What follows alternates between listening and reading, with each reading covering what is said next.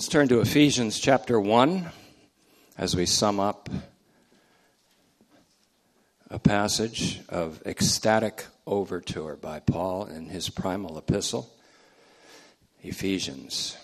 There will be a ladies' prayer time immediately after service today, and I always rejoice at that prospect.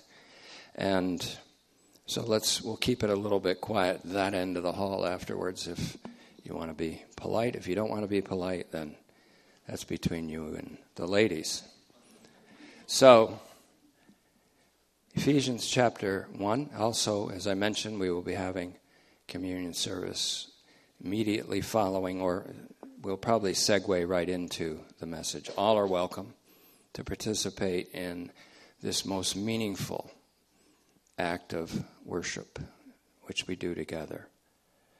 And it's good to see our Johnstown caller here today. Do you all know when I first did radio for about 10 years, started by sitting on an orange crate in my office. And they, one time I wanted to get down to the studio and do the radio shows, so they put me in a side room with a telephone. So I stayed home and did it the rest of the time. And we had the, once in a while Mike Lee, not our pastor Mike Lee, but the Mike Lee that was the announcer, or Alan Black, or one of the announcers at WPIT, would say, Your Johnstown caller is on. And I said, Let her through. And that, that's Julie. So give a hand to the Johnstown. She was, she, uh, she's taking care of her husband, the doc, right now. So keep them in prayer. This is called the Year of Today, and it will do double service as the Doctrine of the Mystery, Part 10, and introduce what we might call a theme for the year 2020, the year of today. In the Epistle to the Hebrews, in chapter 8 and verses 1 and 2, the pastor teacher, and there was a pastoral author to this, he had a very pastoral bent to his teaching. The pastor teacher, who was presenting a sermon, basically, having preached and taught for seven chapters in Hebrews, recaps the main point of his treatise. And he writes this, my translation of Hebrews 8 1 and 2. Now, the main point, and that word is kephale. Kephale. And that's interesting because that's the center word for a word called ana kephaleao, the summing up or the recapitulation of all things. The kephale, K E P H A L E. The main point of what we have been saying is this we have this kind of high priest, one who sat down on the right side of the throne of majesty. One throne, not two thrones, not a throne at the right of the throne of the Father but the right side of the throne of the majesty, the eternal majesty in the heavens. A minister in the holy places and the true tabernacle, which the Lord set up and not man. I love that phrase alone, which the Lord set up and not man. A good pastor, having preached and taught or done a treatise for several chapters, said this is the main point, and we're grateful for that because there's a lot in the epistle to the Hebrews. And the author is unknown, and I've read a lot on who it could be Paul, Apollos, Priscilla. Can't be Priscilla, though, because in Hebrews 11.32, the masculine is used for the writer who speaks. So, sorry, ladies, it wasn't a lady. But we don't know who wrote it, but there are some interesting things about it. When I teach more in depth in Hebrews, I'll let you know some interesting things about it.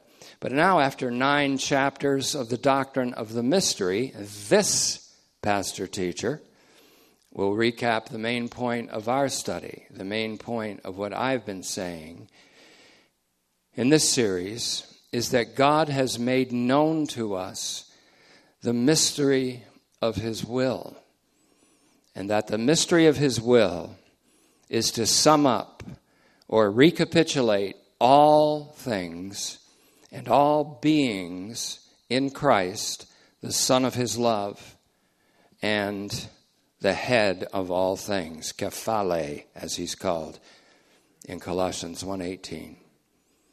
And this mystery of God's will is explicitly stated by Paul in the heart of this joyous, in fact, ecstatic one sentence overture of his primal epistle, Ephesians. And Sherry reminded me, and I have this right in my mind, why that was a run on sentence. When someone keeps on running on in a sentence, it's because they're very excited. And she also comforted me for flunking English structure. Paul flunked it too. And it's the same as what we call the polysyndeton in Revelation. I kept all that in our translation. The word and is repeated dozens of times, scores of times, I don't know how many times in Revelation. But we kept the polysyndeton or the use of many ands because of the same reason the ecstatic joy of what John saw. And I saw, and I saw, and I saw a lamb that had been slain, and he and, and he and goes all the way for 22 chapters. And so there's an ecstatic sense uh, presented by the polysyndeton, but there's also an ecstatic, ecstatic sense of Paul's joy in announcing to these pagans who had suddenly realized who they were in Christ in this overture, this joyous one sentence overture of his primal epistle, Ephesians. The overture reads like this, along with the introductory two verses, 1 and 2. So I'm going to read all the way from 1 1 to 3 to uh, 1 14, my translation, and I'll emphasize the heart of it. From Paul, an apostle of Jesus Christ, by the will of God, to saints and participants in the faithfulness of Christ Jesus. Grace to you and peace from God our Father and the Lord Jesus Christ. The rest of it is one sentence in the Greek text, an ecstatic overture. Verse 3 Praised be the Father of our Lord Jesus Christ, who has blessed us with the fullness of blessing in the heavens in Christ Jesus, insofar as in love he elected us in him before the creation of the universe to be sanctified and without blemish before Him, predestinating us for adoption through Jesus Christ for Himself, according to the benevolent intention of His will, to the praise of the glory of His grace, which He freely bestowed on us in the Beloved. In whom, and here's the heart of it, it begins, I think, in verse 7, goes through 10 in whom we possess redemption through his blood. This will have impact in the communion service. This is the blood, my blood of the covenant, as Jesus said as he introduced the Eucharist. We possess redemption through his blood, the resultant forgiveness of trespasses according to the wealth of his grace that he caused to abound to us along with all wisdom and insight. And here it is in verse 9 by making known to us the mystery of his will. According to his benevolent intention, which he intended in him for the administration of his household in the fullness of times to gather and sum up all things in Christ things in the heavens, things and beings on earth in Him. And we noted in cross pollination with doing and living theology, this is the external term of the divine missions, which is the divine processions, the divine persons, the divine relations, and the one triune God in whom, verse 11, you were predestined to be made his inheritance, according to the purpose set forth by the one, that's the one God, who effects everything according to the unstoppable resolution of his will, so that we would exist to the praise of his glory, who were the first to hope in Christ. Paul speaking, we Jews as a Jew we Jews would exist to the praise of his glory, who were the first to hope in Christ, in whom you, verse 13, Gentiles, known as pagans, also heard the word of truth, namely the good news of your salvation, in whom also you believed, having been sealed with the promised Holy Spirit, who is the down payment of our inheritance until we come into full possession of it in a balloon payment, is the sense, to the praise of his glory.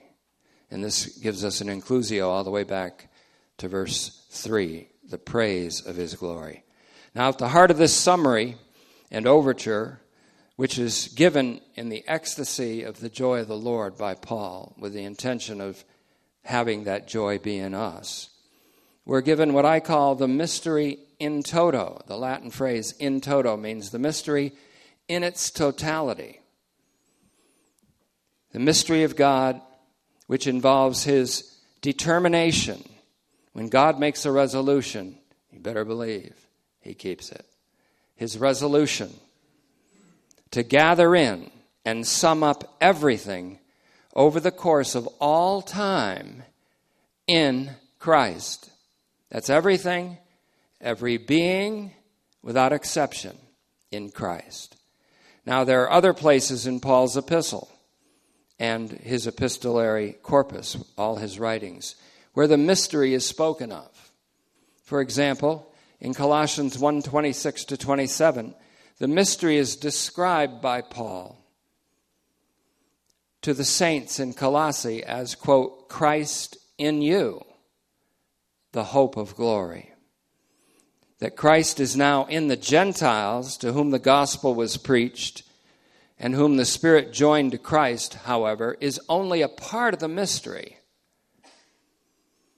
It is properly classed as the mystery, but it's not all of it, the mystery, not the mystery in toto. The inclusion of Gentiles with Jews and their mutual union with Christ, who indwells them all as one body, is indeed the mystery, but it is not all of the mystery. It's only the mystery in part. In fact, of those who are joined to Christ, whatever their gender, or class or ethnicity. It is said of them, Christ is all and in all. Tapanta kai en pasin Christos. wonderful phrase in the Greek in Colossians 3:11. There's a glory of reading in the Greek that can't be captured in the English. Christ already, in other words, comprises the entity called his body. He is all, and He's in all, without exception. But this is only a preview of the totality of the mystery. The mystery, which I call the mystery in toto, that Christ is to be all in all of all created reality. And that leads to the triune God being all and in all of created reality in a mutual universal perichoresis, which is the interpenetration of God with all of reality in all of its times. And that's 1 Corinthians 15 28. That's the furthest reach of the mystery. Now, when I was a dispensationalist, I talked of the mystery only in terms of Jew and Gentile as one body, and I thought that was the whole thing. But that's just a precursor, and it's even a slight hint of what the mystery in toto is, which is written in the ecstatic overture of Paul's primal epistle God's intention, resolution, unstoppable determination to sum up all things, and that's the totality of universal created reality in Christ. And he does so by the incarnation, but he does so even more dramatically by something called instauration, which will be the topic as we enter into the next year in earnest. So, this is what I call the mystery in toto, a mutual universal perichoresis, When the apostle speaks of the mystery as meaning that we shall all be changed, behold, I'm showing you a mystery. We will not all die, but we will all be changed. Speaking of all humanity, that's a mystery. We will all be changed in a moment, in the twinkling of an eye. He says it in 1 Corinthians 15 51 and following. He's speaking, however, there only of a part of the mystery in toto, namely, that in the process of all things and all beings, rational and otherwise, being summed up in Christ, so that Christ will be universally all in all, in the process, there necessarily has to be a radical alteration of our bodies, our human bodies. Because as Paul said, here's the problem flesh and blood, that is, as it is in its mortal state, cannot inherit, and that means cannot fully experience or come to the full inheritance of the kingdom of God. Therefore, here's the mystery we're going to be changed. We're going to be changed. But that's only part of the mystery the radical alteration of our bodies, because flesh and blood, as it is in the state of mortality, cannot inherit, cannot inhabit, cannot fully experience the kingdom of God. 1 Corinthians 15 50. But that's only, when Paul said, I'm showing you a mystery, he's not saying that's the whole of the mystery. He's saying part of the mystery is that our bodies have to be changed in the process of everything being brought into Christ, the resurrected Christ.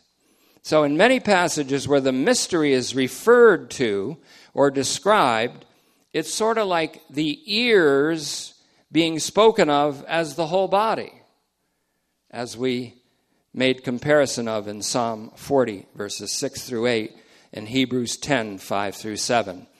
The psalm says it's the Messiah speaking. And he says, Ear canals you have dug out from me, that I may hear you and do your will. And then the Hebrews writer, the same pastoral writer, says, A body you have prepared for me. We shouldn't mistake the ears alone for the body. Neither should we mistake partial references of the mystery to the whole of the mystery. And it's only the whole of the mystery that has come to my attention in the past few years. This isn't an approach to universal salvation. It requires universal salvation. If we understand the mystery of God to sum up all beings, rational and otherwise, in His Son, Jesus Christ, then that requires universal salvation. Universal salvation is just a box ticked off in that, has to be. And that's called logic, which is also called logos. And the logos is God, and the Logos became flesh in Jesus Christ. So we ought not mistake the ears for the whole body, neither ought we mistake a part of the mystery for the whole. When Paul wrote in Romans 16 25 to 26 of preaching Jesus Christ according to the revelation of the mystery. Now, notice that. We are, if Jesus Christ is going to be relevant for today, as he's become irrelevant to so many, the way he'll become relevant for today is only if he is preached and proclaimed and taught according to the revelation of this mystery. And that mystery in Romans 16 25 and 26 Paul was speaking of the mystery in toto. That may be the last thing Paul wrote. That may be the last thing he wrote, Romans 16, 25 to 27. I tend to think it's a postscript written on the entire collection of his epistles. And if you think about it, it makes sense. But the primal thing that he wrote it's true he wrote 1st and 2nd Thessalonians first, but the primal thing that he wrote is Ephesians 1:10 about the mystery. He showed it in its totality there, in its fullness. And so, in Romans 16, 25, 26, the mystery, he was speaking of a revealed secret of God which is his relentless resolution to sum up everything in the heavens and on earth in Christ. He said this mystery was silent in the writings of the prophets, including the writings of Moses, who was a prophet. So the writings of the prophets include the writings of Moses, which are generally attributed to him, the Pentateuch, the first five books of the Bible. Although there is also a priestly writer who wrote in Genesis. So there's a, a lot of sorting out to do there. But Moses was a prophet.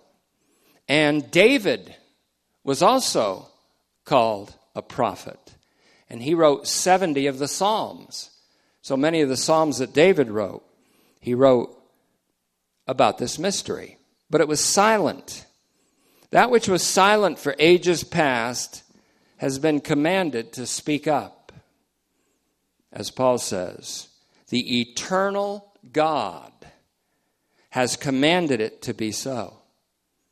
Now, if the, the eternal God has commanded that which was silent in the Old Testament to speak up, then the Old Testament can be surveyed now in a way that's extraordinary and that shows the apokatastasis, the renovation, the restoration of all things. And that's what Peter said in Acts 3:21.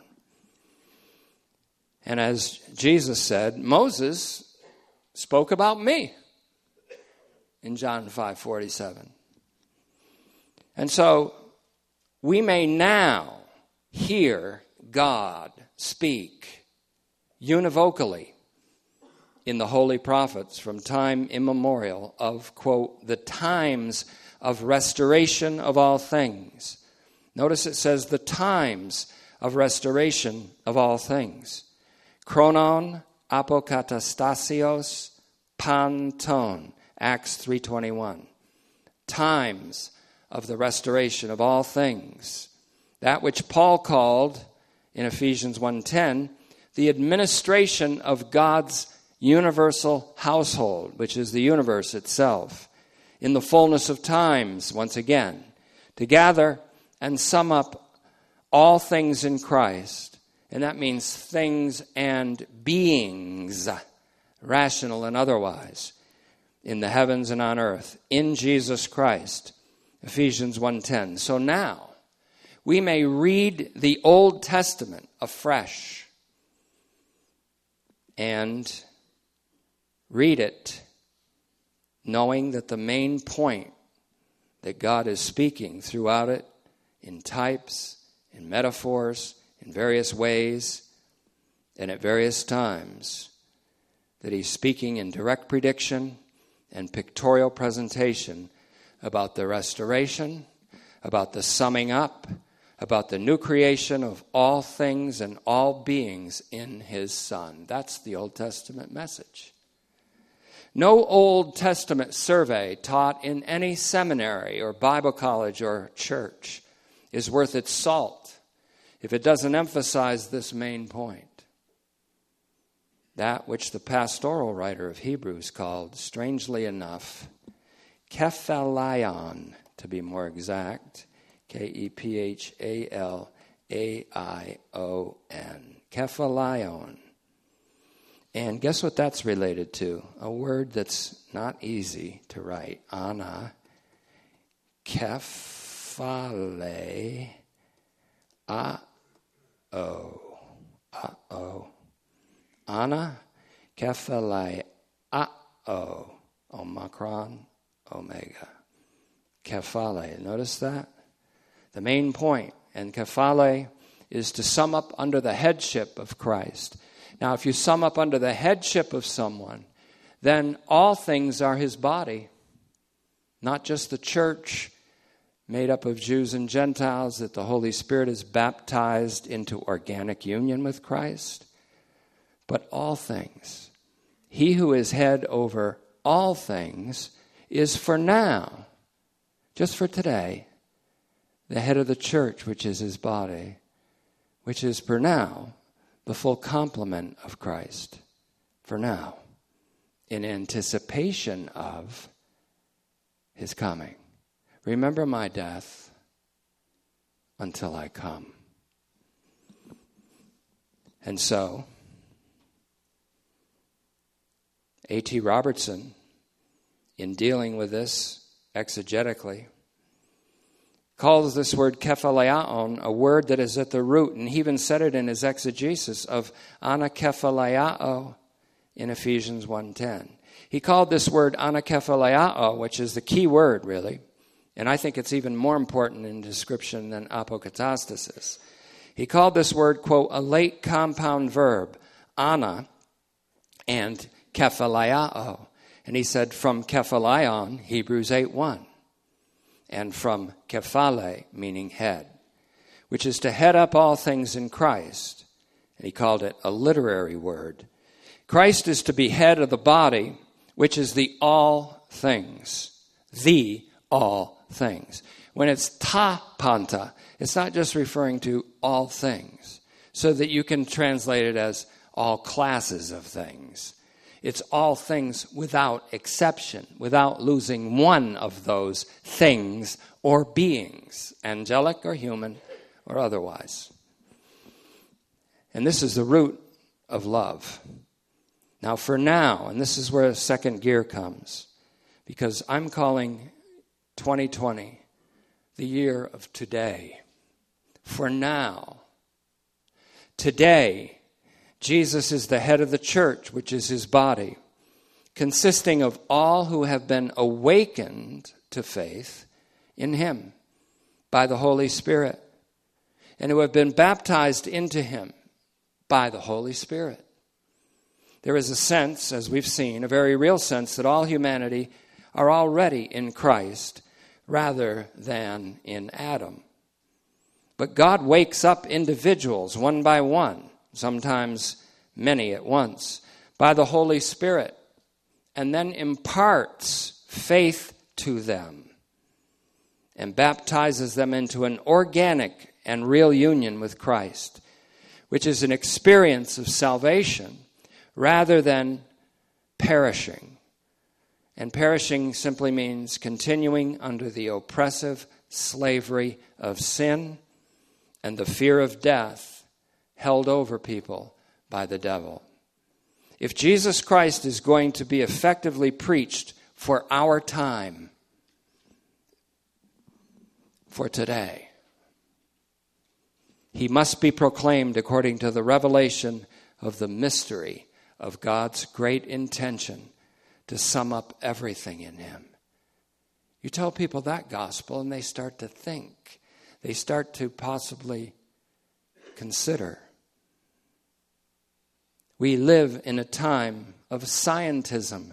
Not, now, there's nothing wrong with science, but scientism, and I even looked it up, the American Heritage College Dictionary says, the belief that the investigative methods of the physical sciences are applicable or justifiable in all fields of inquiry. That's scientism. So if it doesn't square with investigative methods, then it doesn't square with reality according to scientism. That's basically making an idol out of scientific investigation. It's a belief that essentially dismisses theology, which used to be the queen of the sciences in our colleges and universities. It used to be called the queen of the sciences. Now it's dismissed. Not because of science, but because of scientism. And it's interesting because it dismisses theology and therefore dismisses or neglects the kingdom of God, which Jesus explicitly stated as if seeing forward to this time, to today. It does not come with scientific investigation. It can't be observed by observation. Luke 17 20. Today, telescopes can show us the seeming infinite immensity of the celestial universe. In fact, it's claimed that the latest telescopes can view the very beginning of the universe in what is known as a Big Bang, which may very well be the moment God created the heavens and the earth. Telescopes today can show us the seeming infinite immensity of the celestial universe and on the other hand, microscopes can show us the wonders of previously unseen infinitesimal worlds. When popular books are written with titles like A Brief History of Time and The Theory of Everything and The Grand Design, all by the late Stephen Hawking. Not to be confused, uh, incidentally, with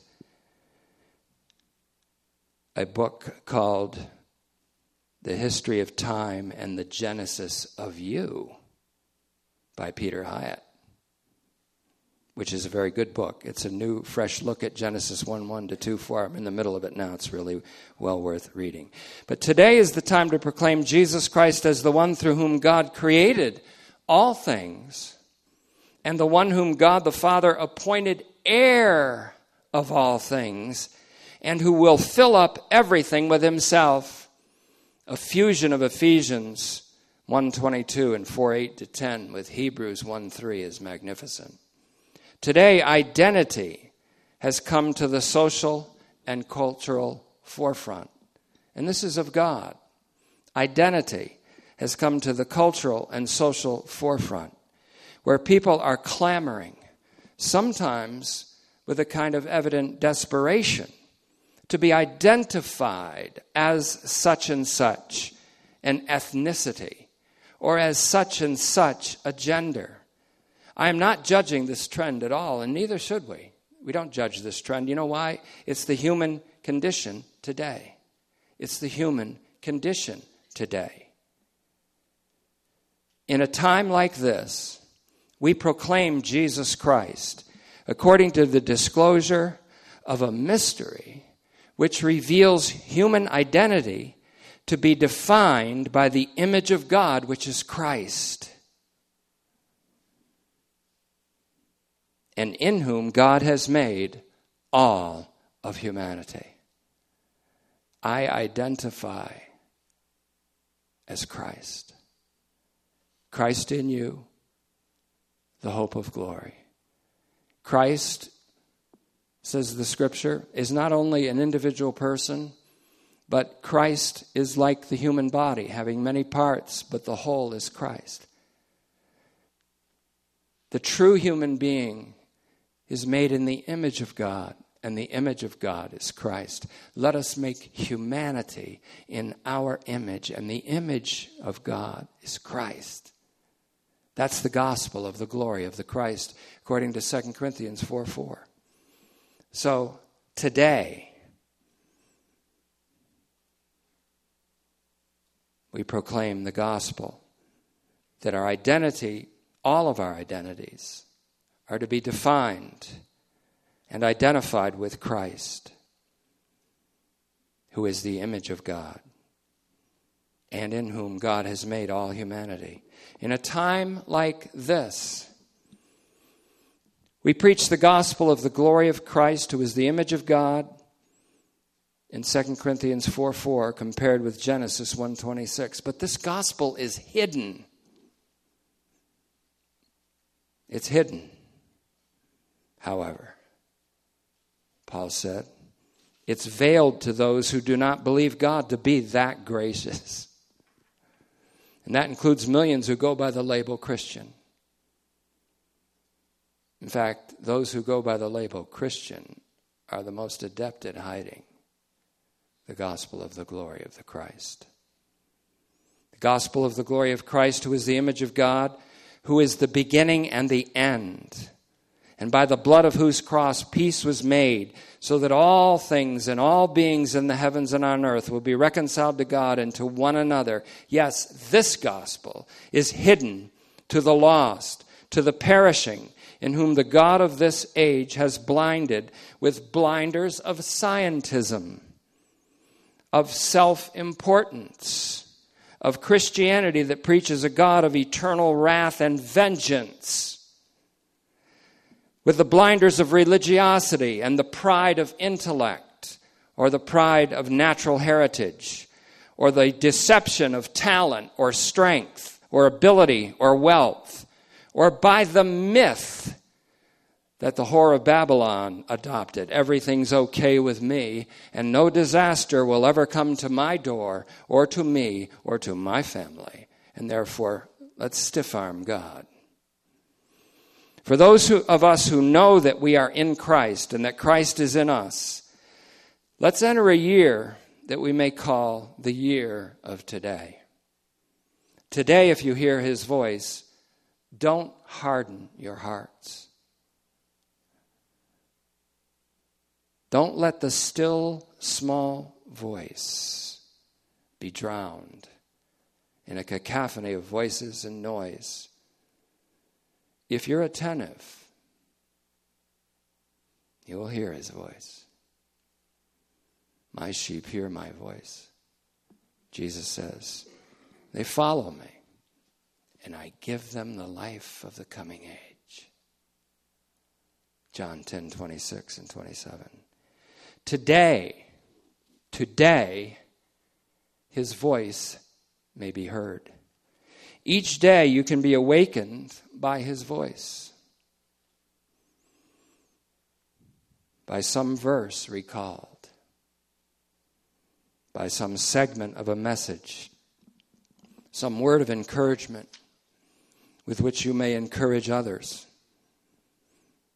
For as Isaiah 50 in verse 4 says, Morning by morning he wakens my ear to hear, and he gives me a word with which I can encourage the weary. For Jesus Christ, yesterday and today, and to the ages, is the same. Jesus Christ, yesterday and today the same. And to the ages. Hebrews 13:8.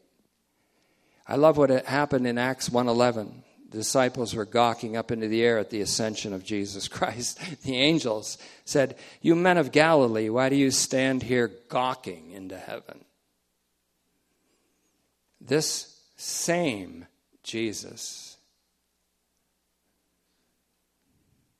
who is taken up from you into heaven shall so come in the same way as you've seen him go into heaven. This same Jesus. And it's almost like Peter continued the message of those angelic couriers and even carried on in the same sentence in Acts 33 rather Acts 3:21 speaking of this same Jesus he says whom the heaven must receive until the times of the restoration of all things, apokatastasios panton, which God has spoken, listen carefully, by the mouth of all his holy prophets from time immemorial. All his holy prophets, starting with Genesis 1 1. Genesis 1 1 speaks of what? The restoration of all things the new creation of all things in Christ. The end is the beginning, and the beginning is the end. I declare the end from the beginning. In the beginning, in the beginning of Genesis, God declares the end, which is the summation of all things in the heavens and on earth in Christ. Moses was a prophet. He wrote Genesis 1 1 he spoke there of, as all the holy prophets did, God spoke through all of them. We call it univocally, one voice of God, all the holy prophets without exception, one mouth. God spoke through one mouth of all the holy prophets about what? The apokatastasis, the restoration of all things, the new creation of all things in Christ. That's the message that's now speaking where it was once silent in the Old Testament. Even in the so called judgment passages, all judgment passages, including Ephesians Uh, uh, rather including Hebrews 6 4 through 8, the scary one, and Hebrews 10 26 to 31. All judgment passages, without exception, in the Old or the New Testament, are within, these judgment passages are within a larger concentric circle of the apokatastasis of all things. All judgment, in fact, the judgment passage also comes to Jesus Christ and Him crucified, where He was crucified for the sins of the world and put away the sin of the world. All judgment passages are in a tiny circle, and a bigger circle surrounds it, and it's the circle of God's universal grace. And we'll see that more and more, I think, in the coming year, Lord willing. So today, if you hear his voice, don't harden your hearts. How can you harden your heart? By another thought intruding and taking over. A thought of anxiety, a thought of stress, a thought of somebody in your family who's causing a ruckus. And you can spend hours thinking about that person and blow off the assurance that God is trying to give you through his voice. You're hardening your heart. Sometimes it's tempting to harden our hearts. If there's people that we love who are straying, we almost want to give up on them. We never do. I never do. But you're tempted to harden your heart and just say, ah, forget it. Don't harden your heart. It says, today, meaning his voice may be heard. Hebrews 3:13 and 14 says this, but encourage each other daily while it is still called today. Today, we can do that better than we ever did. Now, don't overwhelm people with it, but we have this thing at our fingertips, literally. Did you hear about so and so? How about a word of encouragement? Bing, send it. Just a word of encouragement. Somebody's in a mess and they're just, and then all of a sudden you heard the word of life today from the Lord. You pass it on to somebody who didn't hear it and you encourage them. So it says, encourage each other daily while it is still called today. I guarantee you that for the rest of 2020, it'll always be called today. Wherever you find yourself in 2020, you'll say, it's today, and you'll be right.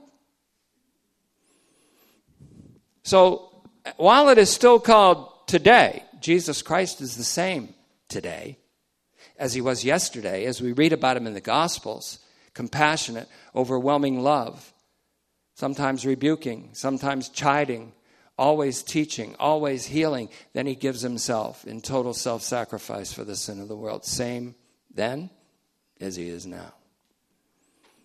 And he will be through all the ages. Today, so that no one of you would be hardened by sin's deception. I think that's a capital S, sin as a personified being.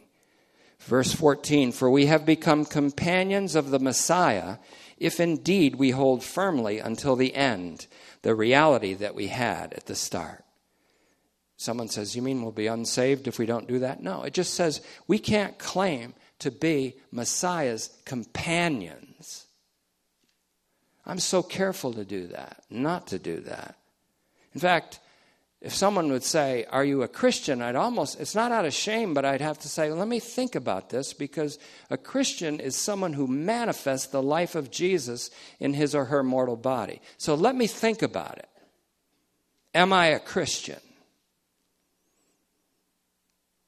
Well, yeah, and if you think about it that way in 2 Corinthians 4:10 to 11, you don't take it so lightly. We can't claim to be companions of the one who persevered in faithfulness to the end of his mission. If we don't hold firmly to our confidence in the hope for things to the end. That is, either to our death or to the realization of those hope for things which will happen when he comes, when I come till I come. He is coming. And in that moment, every eye will see him, every knee will genuflect, every tongue will sing praise to him. All flesh will experience the salvation of God. That salvation of God happens to be Yeshua, Jesus. Today, let's hear his voice then. Today. Never mind, I have the conviction of universal salvation. I'm okay. No, today is another thing. Today. Let's hear his voice then. Today, let's allow the recall of teaching on the mystery of God's will. to sum up everything in Christ. I hope I don't hear at the end of 2020, hey, Rick, what's the mystery of God's will? To somebody who's been here this whole time. And it'll happen. What do you think the mystery is? I just thought of that today. I woke up with a thought. What do you think the mystery of God's will is? And I'll say, Were you there every time during the 10 times I taught on that? Well, yeah. Well, were you hearing his voice? I hope you weren't just listening to mine. Don't ask me that at the end of 2020. I'll fit you with lenses. 2020 lenses, get it? Well, anyways, so as we move to communion, today, let's allow the recall of teaching by the Holy Spirit. God's will to sum up everything in Christ. Today, let's live not for ourselves, but for him who died and who arose from the dead. 2 Corinthians 5:15. We have at our fingertips quite literally the means to encourage one another daily. Let's do that in this year called 2020. Let's let this year be the year of today because all through this year it will be today. And all through this year, Jesus Christ will be the same. The same in his overflowing compassion, the same in his mercy the same in his steadfast and faithful love for you and in you and through you, for the world, for all of creation. And let us encourage ourselves in the Lord, like David did. David encouraged himself in the Lord when everything was lost. And guess what happened? God restored everything. Read it, 1 Samuel 30 and verse 6. So encourage yourself. All will be restored. Today, his voice may be heard. As you stand, or sit, or kneel, or walk, or ride, or lie down, and present your body to him, commit your soul to your faithful Creator Give your heart to Him to be taught of Him, and entrust your spirit into His hands. As you do this, there may be silence. But even the silence of God is eloquent. In His silence, the almost voiceless voice, so quiet that it may seem totally silent, the still small voice will be heard.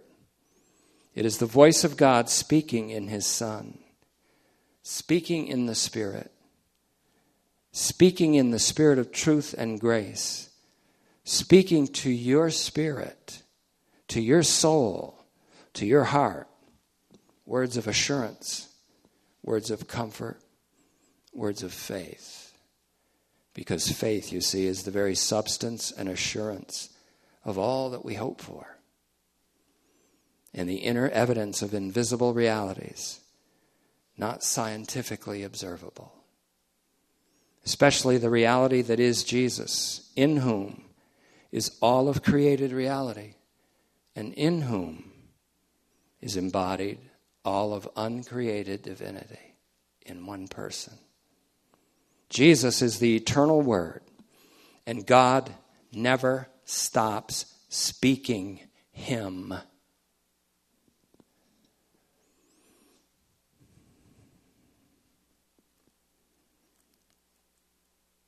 And he never stops being spoken to you. God gives us today the bread of tomorrow's messianic banquet. That's what Jesus said, pray for. Give us today the bread of tomorrow. Not give us this day our daily bread. Give us today, today, hmm, today, the bread that will be served in the messianic banquet tomorrow when he comes. That's what the communion is about eating the bread that will be served at the messianic banquet. This bread is my body. It comes, that bread, in the form of the word of life, which we eat We metabolize it so that the word becomes to us the joy and the rejoicing of our heart. It is the word of life which we hold forth in Philippians 2:16 to a world that's alienated from the life of God. By the word we redeem the time in Ephesians 5:16 because Paul said it. The days are perniciously, infectiously, distractingly evil. But we have Asher's promise that our strength by the grace of Christ will be sufficient to each day. Read Asher's promise in Deuteronomy 33:25. The promise Moses the prophet gave to Asher, one of the sons of Jacob. We have Asher's promise that our strength will be sufficient to each day we live. As it says in the original, as your days, your strength. Sufficient to each day, Jesus said, is the evil thereof. So don't think about tomorrow. Sufficient to this day is the adversity in it, is the misery index in it. Sufficient to this day is the suffering appointed, but sufficient to this day also is the grace that God gives in His Son. Sufficient to every day is the grace of Christ. Be strong in it, is your main assignment. 2 Timothy 2 1. Be strong in it, the grace that is in Christ Jesus. Today, hear his voice. My power is perfected in weakness. My grace is enough for you day by day. My grace is enough for you today. And I will never leave you and never forsake you. I am the same yesterday, today, and to all the ages. Father, we thank you for a word that came from your Son. We thank you for the word that is your Son, in whom you have spoken. And you have spoken in me, you have spoken in all of us. You have spoken your Son. And as we now make our way to celebrate your Son, and to celebrate and recall his death until he comes. We thank you for this. We approach these elements that represent his body and his blood, his incarnate flesh, and his redemptive death. As we approach these elements, we do so with profound and solemn thanksgiving. All right, please follow the lead of the ushers. All are welcome, none are, none are obligated. And we will close with the communion service. We always wait until everyone has received the elements as is commanded in the Word, and we recognize there are many that can't be with us sometimes because of illness. I understand the flu is gripping a few people, so I've called for a stop to that today with the Lord. So we do we do recognize that not only are all believers together with us, but in a sense all of God's redemptive creation is with us today, but more than that, our Lord Jesus Christ is present today. And I always pray that his presence will be known in a very intimate way by all of us. The renewed humanity through the cross of Christ, that is, by what we call instauration, is comprised of Christ in anticipation of Christ being all in all, in all of created reality in all of its times. And so we are the anticipation of God being all in all universally and diachronically. This is the mystery of God. Christ. Not only Christ, the individual person, but Christ as all of created reality in all of its times, brought about by the impact of his cross, the impact of his death. Call it apokatastasis, call it anakephalaiosis. Call it palingenesia, as Jesus did, the new creation. Call it the reconciliation of all things in the heavens and on earth. Call it the new creation of all things for eternal life. But by whatever name you call it, it is by instauration, the universal, reconciliatory, redemptive, rectifying impact of the cross of Christ, which is the summing up of all things and all beings, rational and otherwise, in Christ. So that Jesus Christ comprises all things, and all things and all beings living, but not living on its own. Christ living in all. Fleming Rutledge wrote this in her masterpiece book on the crucifixion. She wrote, The sacrifice of Christ was not God's reaction to human sin, but an inherent original movement within God's very being. It is the very nature of God to offer God's self sacrificially. So when we remember his death, we remember that. Jesus commanded us to remember his death. Remember my death until I come. Until I come. Our fathers in ages before the death of Jesus were never given this privilege. We to whom God has spoken in a Son have this distinct privilege. Only we live between his death and his coming. Moses didn't, Abraham didn't, Jacob, Isaac, the fathers. And so we live in this privileged segment of history, looking back at his death and his resurrection, looking forward to his coming. We to whom God has spoken in a Son have this privilege. For he appeared once in the end of the ages to put away sin by the offering of himself, and we look for him to come again with salvation. Until I come, remember my death. It is by my death that all will be redeemed, resurrected, rectified, renewed, and made ever new with eternal life and health. This is my body given for you. Eat the bread.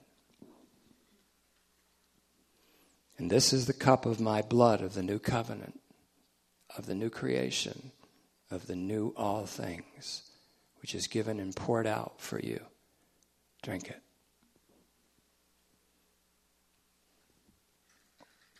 Father, we have drunk a toast to your Son and to the impact of his death, which will be revealed only finally in his coming, when, according to your mystery, we will be changed. We look so forward to that because we look so confidently back to his death. We follow the tradition that after the original initial communion or Eucharist, the disciples sang a hymn as they walked out and as Jesus went to his destiny, which ultimately was his resurrection and ours. So we'll close with a hymn. Please dispose of your cups on the way out and don't fellowship until you're in the hall and give credit or give courtesy to the ladies who will be praying. And some of you men might have to wait, but the Steeler game doesn't happen until 420. So Thank you for your attentiveness. We won't be here Wednesday, but we'll hopefully be here next Sunday, the next time we meet.